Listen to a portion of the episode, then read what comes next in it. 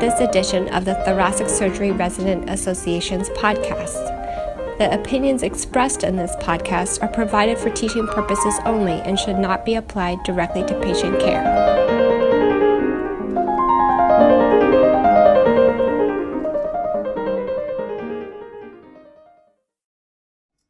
Uh, welcome to this TSRA podcast organized in collaboration with Global Thoracic Surgery Residents Association, which is a new organization uniting different cardiothoracic resident associations and programs around the globe.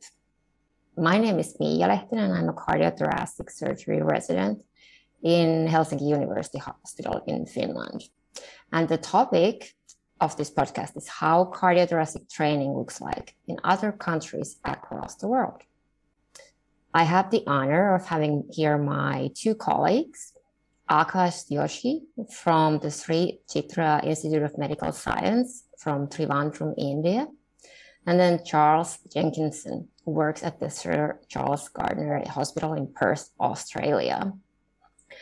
Akash and Charles actually both work also for the cardiothoracic, uh, for the Global Thoracic Surgery Residents Association. Akash is there, the representative of Asian residents, and Charles is our deputy chair. And I think we just dive directly into the questions that I had prepared for both of you. I have worked together with trainees from all over Europe, and I know that pathways into becoming cardiothoracic surgeon can differ basically enormously from one country to another, even when it's when it comes to just neighboring countries. So you can just imagine how much things differ uh, on different continents. That's why we will start with the basics.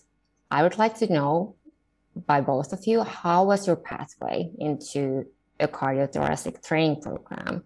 How was the application process in your country? Charles, would you like to start? Yes, thank you, Mia. And it's an absolute pleasure to come along and talk to everyone in this very global audience. So, I decided I wanted to be a cardiothoracic surgeon when I was about 14 in high school. My father was a country vet in the rural areas of Western Australia and I was watching him operate on cats and dogs from about the time I was five years old. I remember being young and my mother lifting me up onto her hip and holding me so that I could see inside what dad was doing. And it was often abdominal surgery or, you know, sterilizations. But that really set me down a path of, I want to be a surgeon. So in Australia at the time, it's a little bit different now, but at the time when I finished high school, generally speaking, most doctors went direct into a Bachelor of Medicine and Surgery pathway through a university. These days, it's evolved a little to emphasize more postgraduate medicine, which I guess would be similar to many of, of your listeners around the world. So I undertook a six year Bachelor of Medicine and Surgery at the University of Western Australia.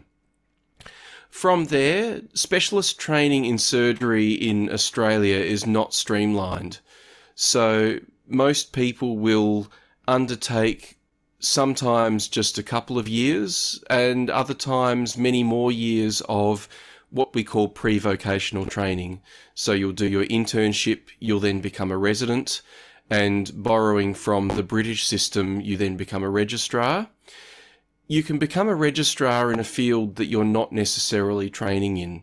So, for instance, when I was three years out of university, I took my first job as a cardiothoracic surgery registrar. And that's when you start to learn the basics. So, you learn conduit harvesting.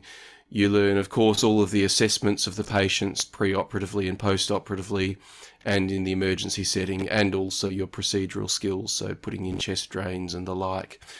From there, you more or less then race to get through your resume and forming a CV to the point where you can apply. This, on average, from the time of graduation of an Australian doctor, or Australia or Aotearoa New Zealand, because the systems are very similar, and in actual fact, we share the same specialist college on average take about six and a half to seven and a half years of doing courses, completing research, gaining referees who will support us onto the training program. And I was very much in the middle of that pack. I was admitted to training when I was six years through what we call our postgraduate year. So I was postgraduate year six when I first got onto training. So that then means that you make an application, you give the Royal Australasian College of Surgeons all of your details, and you pay a fee. And if you're fortunate enough, you'll be asked for an interview. Most people, myself included, take a couple of attempts to get onto the training program. So I was unsuccessful on my first attempt and then successful on my second. And then after that, you become what we call an accredited trainee. So our training program goes for six years. And of course, there are some examinations along the way.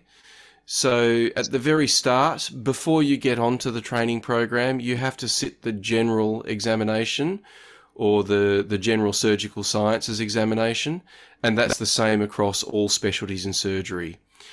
Then you also have to sit a clinical examination, which is an OSCE style clinical, you know, examine patients, take histories, describe procedures type examination.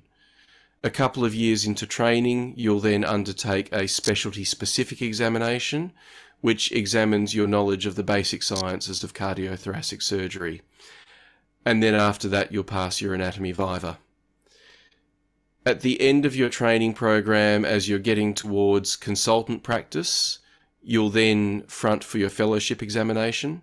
So that's an exam that I just recently completed. I was successful in my fellowship exam in May of this year, 2022. And that consists of a written component of modified essay questions as well as an operative viva. So across the cardiac and thoracic surgery training processes. I should note that in Australia, we do divide our training into cardiac and thoracic surgery as a whole. So we all train in both cardiac and thoracic surgery. There's no particular sort of division as you might see in the US or in other places where you train as a cardiac or a thoracic surgeon. Um, we, we do train in both. And, you know, that's that means that your training units that you might be sent to, some of them have more of a thoracic exposure. Others are more geared towards cardiac, but at the end of the day, you come out trained in both. Just before I hand over to Akash, what I will say is that our training program is binational, so Australia and Aotearoa New Zealand. So, for instance, I started my training in Perth and then I completed my training in New South Wales, in Sydney. I did the last couple of years of my training and also some fellowship training at St Vincent's Hospital in Sydney with a focus on cardiac and, th- and, and lung transplantation. So people often move around. And the one statistic that I often give to people is that when you have a look at the geography of Australia and Aotearoa New Zealand, when you take Perth in the west coast or the southwest of Australia and then go to Hamilton in New Zealand, where we have our two farthest spaced trainees, the distance between those people is actually further than the distance from New York to London. So our trainees are spread over a great geographical distance and across a lot of different hospitals. And you could be potentially sent to any one of those hospitals in either country throughout your training program. That sounds super interesting. Um, I have a couple of questions before we continue with uh, Akash. Uh, I was curious about the exams. Are those like national exams that people take at the same time, go to one place and take the exams on the same day? Or, or are the exams organized by the local regional hospital or university or something like that? They're all organised by the Royal Australasian College of Surgeons, so they are the standard setters of the exam. Now, our surgical college is responsible for the training of all surgeons in Australia, essentially across nine surgical specialties. So the examinations are timed to coincide, most of them twice or three times a year. Now, the exams that so the the written exams essentially, so the GSSE, the the the part one exam as we used to call it, the specialty specific exam and the Viva written. So the ones where you can answer on a computer, they may be multi choice, they may have short answer components, or they may be modified questions. They're sat on the same day at the same time across both countries. Uh, they they just have various centres that hold the exams at, at, exactly the same time. So you're all sitting down in rooms just you know, spanned from the difference between you know, New York and London. So you're all sitting at the same time. The exams where you have to front up and be examined by people in real life, they're generally centralised. So everyone will travel to Sydney or Melbourne or Brisbane or or Wellington or or Auckland or, or, or somewhere within those countries, and everyone will come to those exams at the same time.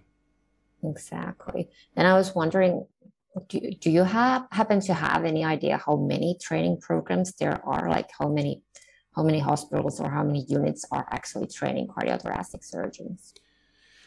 So across both countries, we have 40 trainees, and most centres only have one cardiothoracic surgery trainee. Those centres may, if we look at pump cases as a, as a metric, for instance, the smallest units will generally do about 300 pump cases a year, the largest pump, uh, the largest unit in that cohort will do about 1500 pump cases in a year. So Australia does, and also Aotearoa New Zealand does have a dispersion in the the size of the units and how busy they are. In saying that, there are some units with two trainees. So when I was at St Vincent's, for instance, I was also with one other trainee. All in all, there are around about 35 units across both countries that train cardiothoracic surgeons. Interesting. Uh, I'm now really curious to hear about Akash's experience uh, in getting into his cardiothoracic training program. Um, as you all know, India is quite a lot of big, bigger country than many of anyone else's countries, basically. So, how was the application process there, Akash? Hi. Uh, first of all, uh, it's my pleasure and an honor to be on this podcast with you all uh, with my two super talented colleagues and a wonderful human beings. Uh, first of all, in India, uh, it starts with uh, uh, there's two boards actually, which national boards of uh, education that conducts almost all the exams for the for the medical sciences. So, starting with the Bachelor of Medicine and Surgery, which consists of four and four and a half years of Bachelor of Medicine and Surgery. post that, you will have to work one year as an internship, or we can call it the housemanship and post uh, housemanship, we have to compulsory do a three years of general residence, general surgery residency. So that is that we call it a specialty. And uh, post specialty, they you need to work for another three years of residency. That that comes as super specialty, what we call it MCH here. And uh, that that includes all cardiac surgery and all the super specialty subjects like cardiac, nephro, or uro, or hepato, onco, whatever. So that comes post three years of uh, general residency. But nowadays we also have some uh, some subjects where the uh, government has allowed to issue direct six years of super specialty, skipping those three years of general surgery also included in the directly super specialty courses. Like you can just opt for six years of uh, cardiac surgery right from the starting, skipping the general surgical part. And uh, uh, all those exams are conducted by NBE, which is the National Board of Examinations. Uh, maybe we might have around some uh, more than 10,000 applicants uh, for one particular subject. And about the Bachelor of Medicine and Surgery, maybe around applicants are more than some 80, 90,000. So it's like a very tough competition to get into first MBBS, that is like Bachelor of Medicine and Surgery. Post that MS is even more tougher. And super specialty, the number of applicants will come down, but the number of centers are also will, will be on the decreasing trend. And the resident, uh, uh, cardiac residency, like we, the work trend wise will be like first years, you usually be doing the ICU, uh, you get used to the ICU, OPD, and most of that setup of the work in the first years. Like, and uh, maybe uh, you can harvest the uh, venous graft uh, for the coronary artery bypass. Second year, you will start doing the uh, going on pump mostly in India, almost all the centers go, prefer going on pump and doing the surgeries. So second years will often get a chance to do the limb harvesting, you know, on all the cases, followed by going on uh, cannulation. And finally, as usual, you'll get to start doing some valves, maybe mitral valve, aortic valve, some proximal anastomosis, and even if you're lucky enough, you can even get to do some distal anastomosis. So that's like like that's like complete spectrum of uh, training. That's how it goes in India. That ICD drainage and all that will be like uh, done in housemanship. So like that that is when you when you enter the super specialty, is it is considered that you have you know all these things. Like there won't be any teaching of putting ICD tube or putting a central line or putting a femoral line. But like it is understood that you know all these things. Like so you'll likely be taken to the theater. Okay, you can harvest the vein like that. So that's like the spectrum of the uh, teaching here. Do you also do both cardiac and thoracic uh, in your training Yeah. program? Yeah, we have cardiac, thoracic, vascular, all the all the three spectrum will be doing most of the centers. And how many trainees are there in your your institute at the same time? In my institute, like India, we have one is the NB, what I told, that constitute that will conduct exam for almost 90% of the centers. But in India, we have some four to five centers that is like considered as an institute of national importance. So that is like specially recognized by the government of India. So like there is All India Institute of Medical Science, one is JIPMER, one is Nimhans, and one is Sri Chitra. So like four to five, one is PGI. So five, six centers are like specially recognized by the government of India and they have been labeled as an institute of national importance. So the exam for those institutes are taken separately, not not for the national board exam. So in my centers, like we have every four four uh, eligible seats every year. Right now we are twelve of them, twelve residents, right, working in the unit. Sounds great. Now I'm actually curious to hear then what is your typical work week like? Um, how do you divide the tasks between the different re- residents and what kind of job you do, usually do during one Oh. week? Cardiac residency, my setup is like really tough. I'll tell you, the first job is to get up at three o'clock. Okay, we have X-rays uh, to be taken morning at four o'clock in the right in the morning for all the patients. So before uh, X-rays to be taken, the first chair will come and remove the drains, so that immediately X-ray is taken. So his work starts right away from the three o'clock. Four o'clock by four o'clock, he remove all the drains, ICD drains, start doing dressings. So he will finish the dressings by around six o'clock because there must around 50, 60 patients in the ward and ICU like that. So he has to do dressings of all the patients. So that will out up to six o'clock. And six o'clock, all the consultants and everyone will start coming for the rounds. He has to give rounds to everyone. And eight o'clock, the theater will start. So second year will see us by seven o'clock. Second year will come. He will supervise the first year work and start taking the brief rounds so that he can uh, everything is normalized before the consultant round. And then we will finally will come and take a brief supervising second like every everything is like stepwise. First second year monitor will monitor first year finally will monitor second year. And like by eight o'clock everybody will go into theater. Second mostly second year and third year will go to theater. First year will go to opd and manage the opd second year and final year will go to theater. So by the time uh, we have like in my centers usually we post around six to seven cases per day so we finish theaters by around eight o'clock nine o'clock about 12 hours of theater. Post that, we will have to monitor the post-operative patients uh, every day, uh, two days post-operative patients, and that will be around like 11 o'clock in the night. So you see, then you go down, see your tomorrow's patient, and then the, you go home, have your dinner, and then the day the, the routine starts. Wow. So 3 a.m., the first people come to work, the first trainees. Yeah. Yeah. And they will stay until 9 p.m. also? they will stay like uh, usually if they are on duty they will to continue the work and they will be allowed to sleep from 12 to 3 if they are not on duty then they will go home by around 11 o'clock Excellent. How about uh, Australia and New Zealand, Charles? I think we're a little friendlier on people's circadian rhythms than that sounding episode. In saying that, I, it, it varies so much between centres, and certainly when I was working at St Vincent's in the heart lung transplant job and doing organ retrievals all sorts of hours of the day, uh, my my hours of work were certainly much more. In saying that, well, certainly not as much as Akash is working each day, but uh, more than they are now. The centre I'm at at the moment, Sir Charles Gairdner, is probably around about average in terms of working hours. Generally speaking, the day will start at around about seven o'clock and we'll come in for our ward round. And usually the first patient will be ready in theatre from uh, about 8 or 8.15. You'll be called down to put in the catheter. In saying that, we usually have a trainee, we usually have a fellow on the team, and um, again, following the British system, we usually have a registrar, which is the, the North American or, or European equivalent of a resident. Uh, so a registrar who will be there, who's who's in that pre-vocational phase of their training. So, for instance, when I was the, the trainee at Sir Charles Gairdner Hospital, I'm, I'm currently there in a fellow role, so my role's a bit different. But when I was there as the cardiothoracic trainee, I would lead the round, and you would usually be rounding on, depending on what your load was like, 20 to 30 people, sometimes a few more, in a unit that does 300, 350 pump cases a year. In bigger units, you might have 40, 60, 80 patients to round on, but then you would usually split it up into inpatient teams to spread the load a bit.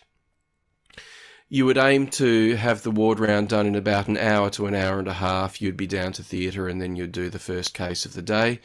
And that would go from nine to midday or thereabouts. Um, then you would duck up to the ward, make sure that you were fed and watered, because we are humans after all, and we exhibit human physiology.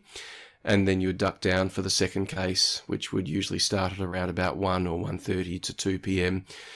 Then finishing about 5.30, 6 o'clock in the evening. After that, there's usually some consults to see, and often again using the principle of dividing and conquering. The the registrar on the team, or maybe someone who was out of theatre, would already have seen that consult and would be ready to, to show you the case, and then you would have to call your consultant, your attending surgeon, and let them know that there was a referral. Uh, you would then go down, check on the patients in ICU, mop up any of your non clinical work, and then most of the time during my training, I would have got home between 7 and 8 p.m. or thereabouts. So, usually working around about a 10 to a 12 hour day, sometimes a little bit more. We'd have outpatient clinics peppered through the week. Generally speaking, you'll be assigned to a particular consultant surgeon's clinic, and that will be your day when it will be your responsibility to be out of theatre and and attending that particular clinic. That often really nicely lines up with the supervisor of training who might have a special interest in in clinical teaching, so they'll get you to see the new patients as well and then present them and, and do some practice for your exams. We then have an on call roster system. In Australia and Aotearoa, New Zealand, most of the ICUs are run by specialist intensive care physicians there are still some around where the post operative patients are managed by either the surgeons or cardiac anaesthetists slash anesthesiologists, depending on on your country of origin and uh, what you call them. Um, so we often don't have to be on site for the post operative patients as long as you live close enough by to be in there within a reasonable amount of time. You can go home. And that's been a real push, and certainly when I was involved with the RACS Trainees Association, a real push to try and make sure that in the accreditation of surgical trainees, uh, that when they have sites, the sites actually take care of them and they take care of their well-being as humans. And I, I, guess that this isn't really the scope of this podcast, Mia, and maybe we'll have to talk about it some other time. Um, but taking care of each other, including working some of these horrendous hours that we seem to do almost as a rite of passage, but arguably contribute very little to patient care. We really need to be looking hard and saying, is there a better way to do this? But I do apologise because if I carry on, I will hijack the podcast. So I might throw back to you and um, we'll talk about that another day, perhaps. Absolutely. Um, well, coming from from the continent where work life balance is like a super hot topic, I can tell you that uh, in most countries, actually in Europe, I think work hours are pretty much the same as you are describing how it's in uh, in Australia. So two cases per day coming in maybe around 7 a.m., 7.30, something like that, and then finishing maybe at 6 uh, p.m or so. Um, I have the luxury of coming from the European, uh, Northern European countries. So the Nordic countries where the work-life balance is even bigger thing. So um, don't get too astonished when I say my work hours are usually around eight hours per day. We start at eight o'clock. We have only one on pump case usually per day, maximum two on some of the days of the week. And then we are usually finished by uh, with the case maybe around 1 or 2 p.m. and then do some paperwork for the last one or two hours so that we will be finished around 3.30 or 4 p.m. ready to go home. The only one who stays behind at the hospital is, is the, the one person who is on a call. So we always have someone in house, one surgeon, who will then take care of all of the patients, not just his or hers, but everyone's patients. But yeah, this differs tremendously. Look, and I think this harps back to if you have a look at what we consider to be the core surgical competencies in Australia and Aotearoa New Zealand, RACS has a set of 10 surgical competencies, and a very important one is collaboration and teamwork.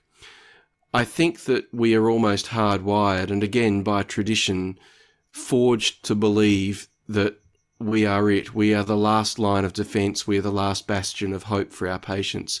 But the reality is, we can achieve so much more and we can make this career path so much more worthwhile by looking after each other and giving each other the time and the space to not only be excellent surgeons, but be excellent in their family lives. And I'm a parent to two wonderful girls. I have Cora and Georgia. Cora's just turned eight, Georgia's about to turn four. And the one thing that I can say is that being a better parent, being a better husband or spouse, to me, that also makes me a better doctor. And the better surgeon I am makes me better at my roles at home. And I think that we need to consider that when we have a look at workforce planning and workforce structure if you want to get the best from people, you have to enable them to work as teams and work collaboratively and to have this mutual sense of we're all in this together.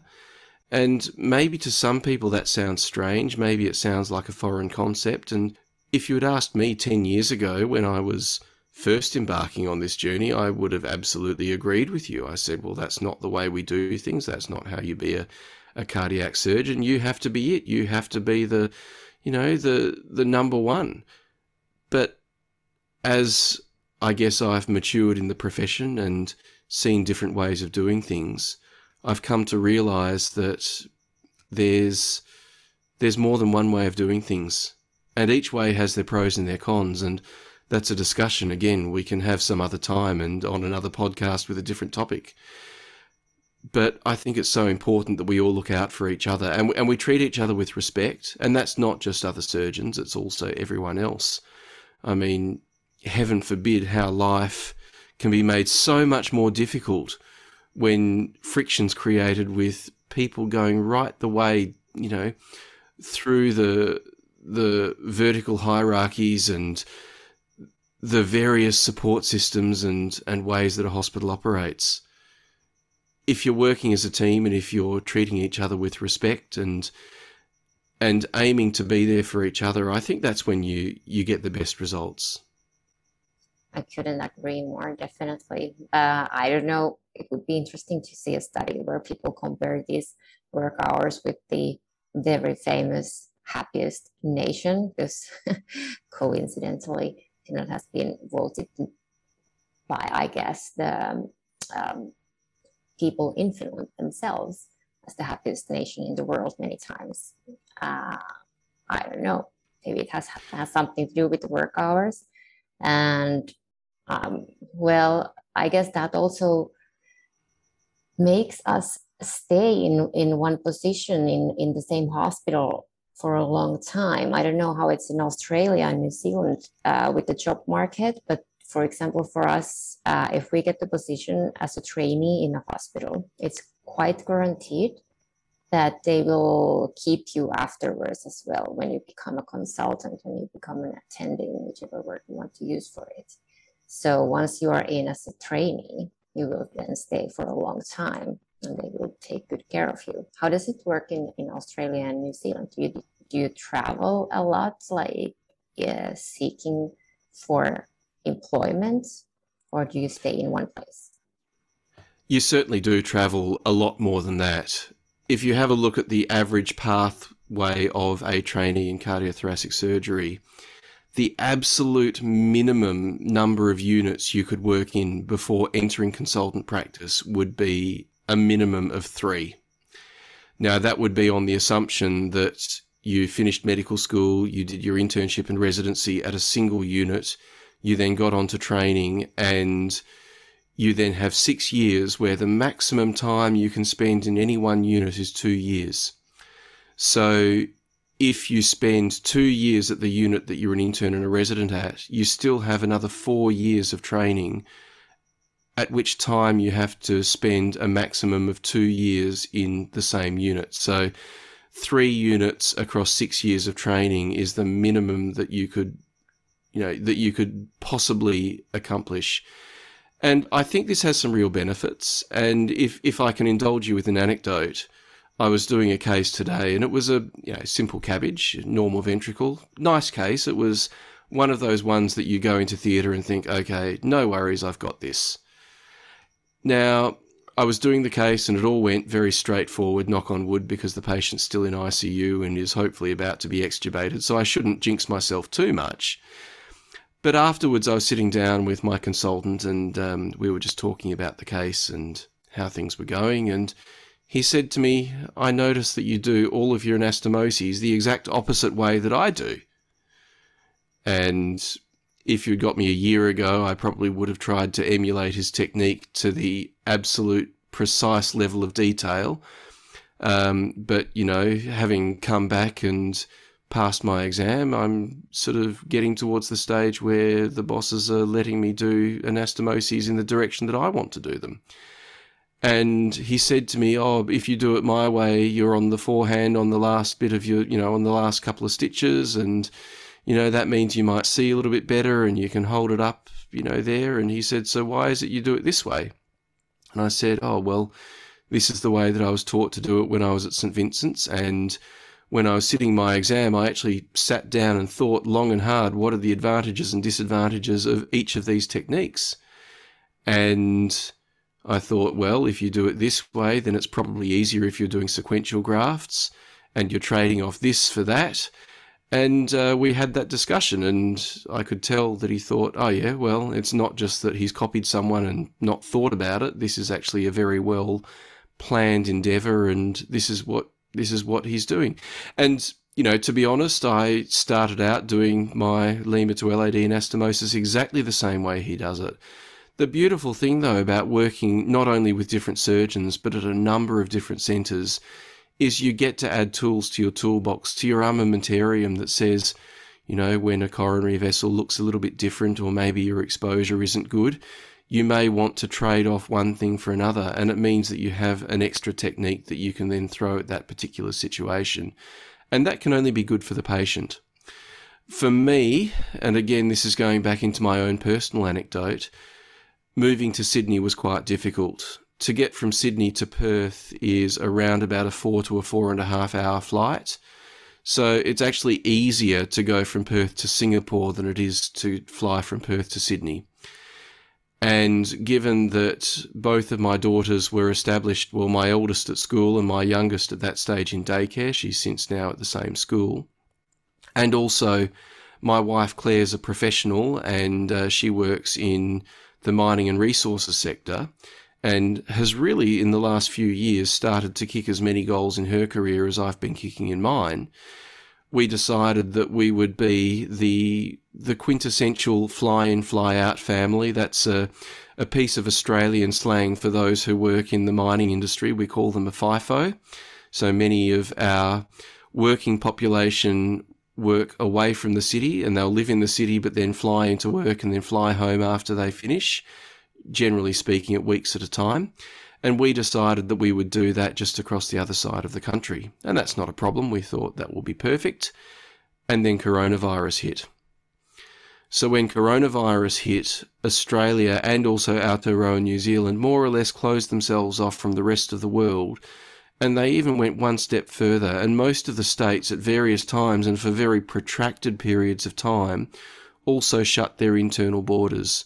So for most of the last two years when I was working at St Vincent's in Sydney, I was unable to fly home and, and see my family and certainly the toll that that took on my oldest daughter Cora is is is quite palpable, and I, I, I still see it. And again, this is maybe one of the reasons why my passion for you know, good, safe, supported working conditions flourished even more than it was back before I moved to Sydney was because I've seen the effects that moving around can have on families. There are many families who do choose to move long distances together. And for instance, at the moment, I'm working with a with a trainee, Joshua DeBono, and I hope that Joshua is listening. Um, he he's come across with uh, his wife and his son, and you know that's that's wonderful in terms of their ability to to remain together. But it's also not a free pass. I mean, it comes at an effect to everything. It, it means that they lose their support network as they move 3,000 kilometres. You know, that's, oh goodness me, that's uh, 1,800 miles, for instance, for our North American listeners, to to follow their, their partners or, you know, their their their parents' goals and dreams. And, and, and that has an effect on any everyone. So, on one hand, it is really good and uh, to to be able to go to different centres and pick up new ways, but it also does come with a cost. Definitely. Um, I've also had the luxury of visiting some some centres in Europe, and will probably continue doing that at some point because it definitely does give you a lot of perspective for your daily life. But yes, you you have to consider carefully with your family and and your loved ones, what is the cost that you will pay for going long distance for work? What is more important for you and your family then? Um, I think our time is starting to uh, get closer to its end. Uh, I, I warmly thank both Charles and Akash for this really interesting uh, discussion about global perspective on training cardiothoracic surgery and what kind of different pathways it can take. Um, I hope um, the best success for both of you in your career. And um, regarding what we just talked about, please take good care of yourselves. Thank you so much.